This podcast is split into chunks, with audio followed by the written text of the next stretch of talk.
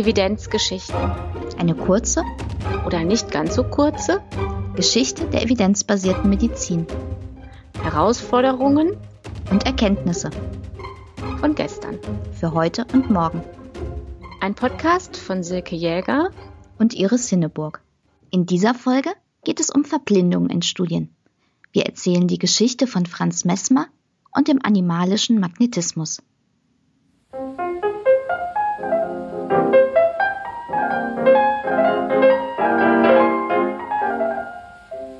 Wir befinden uns in Paris. Es ist 1780, im Zeitalter der Aufklärung, kurz vor der Französischen Revolution. Der Arzt Franz Messmer tritt an die medizinische Fakultät heran. Er bittet darum, dass die Fachleute eine von ihm entwickelte Heilmethode untersuchen. Sein Ziel ist, dass die Methode anerkannt wird. Die Theorie von Messmer? Hinter allen Erkrankungen steckt ein einziger Mechanismus, nämlich dass die Strömung der Flüssigkeiten im Körper gestört ist. Und Messmer hat natürlich ein universales Heilmittel dagegen, den animalischen Magnetismus, der die Strömungen im Körper korrigiert. Dieser Magnetismus kann den Patienten über mehrere Wege erreichen. So kann der magnetisch begabte Behandler den Patienten mit seinen Händen oder eine Eisenstange berühren. Oder er magnetisiert andere Gegenstände, die sich der Patient auf die jeweilige kranke Körperstelle hält. Für eine Gruppenbehandlung lässt Messmer einen Bottich anfertigen, der mit Sand, Wasser und Flaschen mit magnetisiertem Wasser gefüllt ist. Über Eisenstangen soll der Magnetismus dann nach außen geleitet werden. Messmer behauptet sogar, dass der Behandler den Patienten über Entfernungen hinweg magnetisieren kann, auch ganz ohne Berührung. Die Patienten, die so magnetisiert werden, fallen häufig in eine Art Trance. Sie bekommen einen nervösen Schluck auf, Husten oder einen Lachanfall. Sie werden ohnmächtig oder verfallen in Krämpfe. Wenn sie dann nach dieser sogenannten Heilkrise zu Bewusstsein kommen, sollen die Beschwerden verschwunden sein. Bevor Messmer 1780 in Paris seinen Antrag auf Überprüfung der Heilmethode stellt, konnte er bereits in Wien große Erfolge feiern. Vielleicht lag dieser Erfolg teilweise aber auch daran, dass die schulmedizinischen Methoden der damaligen Zeit ziemlich drastisch waren. Sie bestanden zum großen Teil aus Aderlässen, Klistieren, Brech- und Abführmitteln und halfen auch nicht immer. Eine Folge von Messmers neuartiger Therapie war deshalb die Feindseligkeit des medizinischen Establishment. Die Ärzte hatten Angst, dass er ihnen den Rang abläuft. 1777 setzte die Kaiserin Maria Theresia deshalb eine Expertenkommission ein, die zu dem Schluss kam, dass Messmers Methode Betrug ist. Die Auseinandersetzungen eskalierten dann so sehr, dass Messmer schließlich aus Wien verbannt wird. Er flieht 1778 nach Frankreich. Nach seinen Erfahrungen in Österreich gibt sich Messmer aber nicht geschlagen. Vielmehr sucht er nach neuen Wegen, eine offizielle Anerkennung seiner Methode zu bekommen. Vielleicht kalkuliert er damit, dass er damit seinen Profit noch steigern kann. Deshalb arbeitet er einen detaillierten Plan für einen Versuch aus, mit dem er die Wirksamkeit seiner Methode nachweisen will. Seine Methode will er an zwei Gruppen mit jeweils zwölf Personen testen, die per Los einer von zwei Gruppen zugeteilt werden. Die erste Gruppe soll mit herkömmlichen Methoden behandelt werden, die zweite mit Messmers animalischem Magnetismus. Messmer ist so zuversichtlich, dass er nahezu alle Erkrankungen zulassen will, bis auf Geschlechtskrankheiten. Allerdings will Messmer nur feststellen lassen, ob er mit seiner Methode tatsächlich Behandlungserfolge erzielen kann. Eine Diskussion oder Untersuchung, ob die Methode oder die postulierten Mechanismen plausibel sind, will er dagegen nicht führen. Vielleicht hängt Messmer auch der Theorie an, wer heilt, hat Recht. Umso größer muss seine Enttäuschung sein, als die Fakultät sein Ansinnen ablehnt. Sie hält Messmers Verfahren für Charlatanerie und lehnt grundsätzlich alle Therapien ab, die nicht der gängigen medizinischen Praxis entsprechen. Messmer gibt aber nicht auf. Er macht die Bekanntschaft des Arztes Charles Deslon, der Mitglied der Fakultät ist. Und Messmer kann Deslon für sich und seine Methode begeistern. Deslan präsentiert Mesmers geplanten Versuch nochmals der Fakultät und wird daraufhin ausgeschlossen. Mesmer wendet sich schließlich an die Königin Marie Antoinette, die Frau von Ludwig dem 16. Und mit dieser prominenten Unterstützung erreicht er es, dass 1784 eine königliche Untersuchungskommission eingesetzt wird. Dazu gehören Mitglieder der medizinischen Fakultät, aber auch der Akademie der Wissenschaften. Darunter finden sich so prominente Wissenschaftler wie Benjamin Franklin und Antoine de Lavoisier.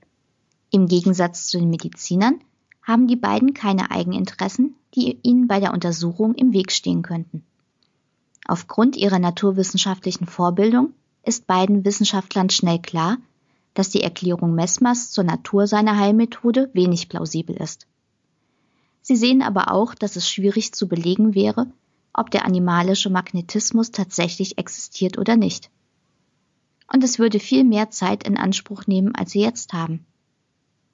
Auch die Untersuchung von Heileffekten wäre schwierig, weil sich schließlich Krankheiten auch ohne äußere Einwirkung wieder verbessern können. Mit soliden wissenschaftstheoretischen Überlegungen fassen sie deshalb einen anderen Plan. Durch Anschauung der Behandlungen und eigene Experimente wollen sie herausfinden, ob es nicht noch eine andere Erklärung für Messmers Erfolge gibt. Denn dann bräuchte es kein so unplausibles Konstrukt wie den animalischen Magnetismus. Mesmer lehnt diese Untersuchung jedoch ab, so dass die Kommission am Ende mit Charles Deslon zusammenarbeitet. Schließlich kennt der Messmers Methode gut genug.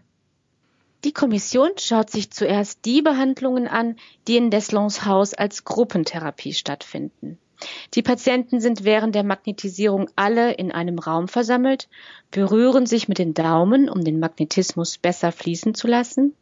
Dazu spielt jemand leise sphärische Melodien auf einem Klavier. In diesem Setting feiert die Heilmethode unglaubliche Erfolge. An dem hölzernen Bottich kann die Kommission jedoch mit ihren Messgeräten keine Anzeichen von magnetischen Flüssen feststellen. Bei Einzelbehandlungen in Deslons Haus spüren hingegen nur wenige Patienten einen Effekt. Auch die Kommission selbst lässt sich magnetisieren, kann aber auch nicht über eine Wirkung berichten. Aus diesen Beobachtungen entwickeln Franklin und Lavoisier die Hypothese, dass die Einbildungskraft der Patienten bei den vermeintlichen Erfolgen des Magnetismus eine wichtige Rolle spielt und auch die Suggestion durch die Krisen anderer Patienten. Um diese Hypothese zu testen, führen sie weitere Experimente durch. Dabei untersucht die Kommission zwei verschiedene Settings. Zum einen werden Patienten davon überzeugt, dass sie magnetisiert werden, obwohl das in Wirklichkeit nicht der Fall ist. Dafür bekommen die Patienten die Augen verbunden und werden einzeln an den Bottich gesetzt, der aber nicht magnetisiert wurde. Die anwesenden Kommissionsmitglieder fragen regelmäßig nach dem Befinden und lassen mit ihren Fragen die Illusion entstehen, dass die Patienten tatsächlich mit Magnetismus in Kontakt kommen. Tatsächlich entwickeln viele von ihnen dadurch eine Krise. Ähnliche Ergebnisse kann die Kommission auch mit weiteren Versuchen erzielen.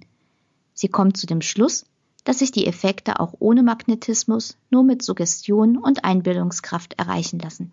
Zum anderen lässt die Kommission Deslon Patienten magnetisieren, die nichts davon wissen.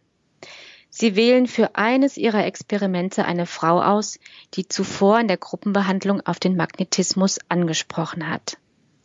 Jetzt setzt die Kommission die Frau aber als einzige Patientin in einen Raum, dessen zweite Tür mit Papier verkleidet ist.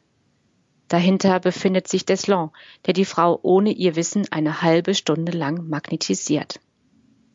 Die Frau wird mit Handarbeiten beschäftigt und unterhält sich dabei mit einem Kommissionsmitglied. Sie zeigt keinerlei Anzeichen, dass sie irgendwie von dem Magnetismus erreicht würde. Erst als Deslon den Raum betritt und sie sichtbar magnetisiert, entwickelt die Frau eine Krise. Nach allen diesen Experimenten kommt die Kommission zu dem Schluss, eine Heilkrise lässt sich auch ohne Magnetismus allein durch Suggestion und Einbildung hervorrufen. Und Magnetismus funktioniert nur, wenn der Patient davon weiß. Gleichzeitig stellen sie aber fest, der animalische Magnetismus ist kein harmloser Unfug. Die Kommission weist ausdrücklich in ihrem Bericht darauf hin, dass die hervorgerufene Krise bei den Patienten auch Schaden anrichten kann. Nach diesem vernichtenden Urteil verlässt Mesmer kurze Zeit später Paris. Allerdings hat das Ergebnis der Kommission keine nachhaltigen Auswirkungen. Mesmer reist durch mehrere europäische Länder und praktiziert weiter. 1815 stirbt er in Meersburg am Bodensee. Im Englischen gibt es bis heute das Verb to mesmerize. Es bedeutet so viel wie faszinieren oder hypnotisieren. Verblüffenderweise hat sich auch der Magnetismus als esoterische Heilmethode bis heute gehalten. So werden beispielsweise Magnetarmbänder gegen verschiedene Schmerzen angeboten. Warum ist die Geschichte heute noch wichtig? Die Experimente zum animalischen Magnetismus haben gezeigt, dass die Erwartungen des Patienten bei einer Behandlung eine wichtige Rolle spielen. Sie können körperliche und psychische Reaktionen beeinflussen. Das hat auch Auswirkungen auf die Ergebnisse einer klinischen Studie, die beispielsweise ein neues Medikament im Vergleich zur bisherigen Standardtherapie untersucht. So beobachtet der Patient sich vielleicht ängstlich auf Nebenwirkungen, wenn er weiß, dass er mit einem neuen Medikament behandelt wird. Oder umgekehrt fühlt er sich gleich viel besser, wenn er einen neu entwickelten Wirkstoff bekommt. Auch ist es möglich, dass das Wissen seine Entscheidungen beeinflusst, etwa wegen Nebenwirkungen oder ausbleibender Wirkung aus der Studie auszuscheiden, sich nicht an die Einnahmehinweise zu halten oder Kontrolluntersuchungen fernzubleiben. Auch Ärzte und Pflegepersonal haben möglicherweise eine Einstellung zur jeweiligen Intervention, die sich auf den Patienten übertragen kann. Das Wissen, ob der Patient ein neues Medikament bekommt oder die bisherige Standardtherapie oder vielleicht sogar Placebo, kann sich auf medizinische Entscheidungen oder Einschätzungen auswirken. Ebenfalls können sich in einer Studie etwa die Aufmerksamkeit des Pflegepersonals oder zusätzlich angebotene Behandlungen unterscheiden, je nachdem, ob sich der Patient in der Kontroll- oder in der Behandlungsgruppe befindet. Vergleichende Studien werden deshalb, wenn möglich, verblindet durchgeführt. Das heißt, dass weder der Patient noch andere an der Studie Beteiligte wissen, welches Medikament der Patient erhält. Eine Verblindung ist besonders wichtig, wenn die Zielgrößen mit subjektiven Maßstäben erhoben werden. Das gilt etwa bei Schmerzen oder in der Beurteilung der Wundheilung. Die Experimente zum animalischen Magnetismus sind auch gleichzeitig die Anfänge der Placebo-Forschung. Und da gibt es bis heute noch viel zu entdecken. Moderne Studien zum Magnetismus, bei denen Ärzte und Patienten verblindet sind, kommen übrigens zum gleichen Ergebnis wie die Königliche Kommission 1784. Es ist keine Wirkung feststellbar, die über einen Placebo-Effekt hinausgeht. Vielen Dank fürs Zuhören und bis zum nächsten Mal.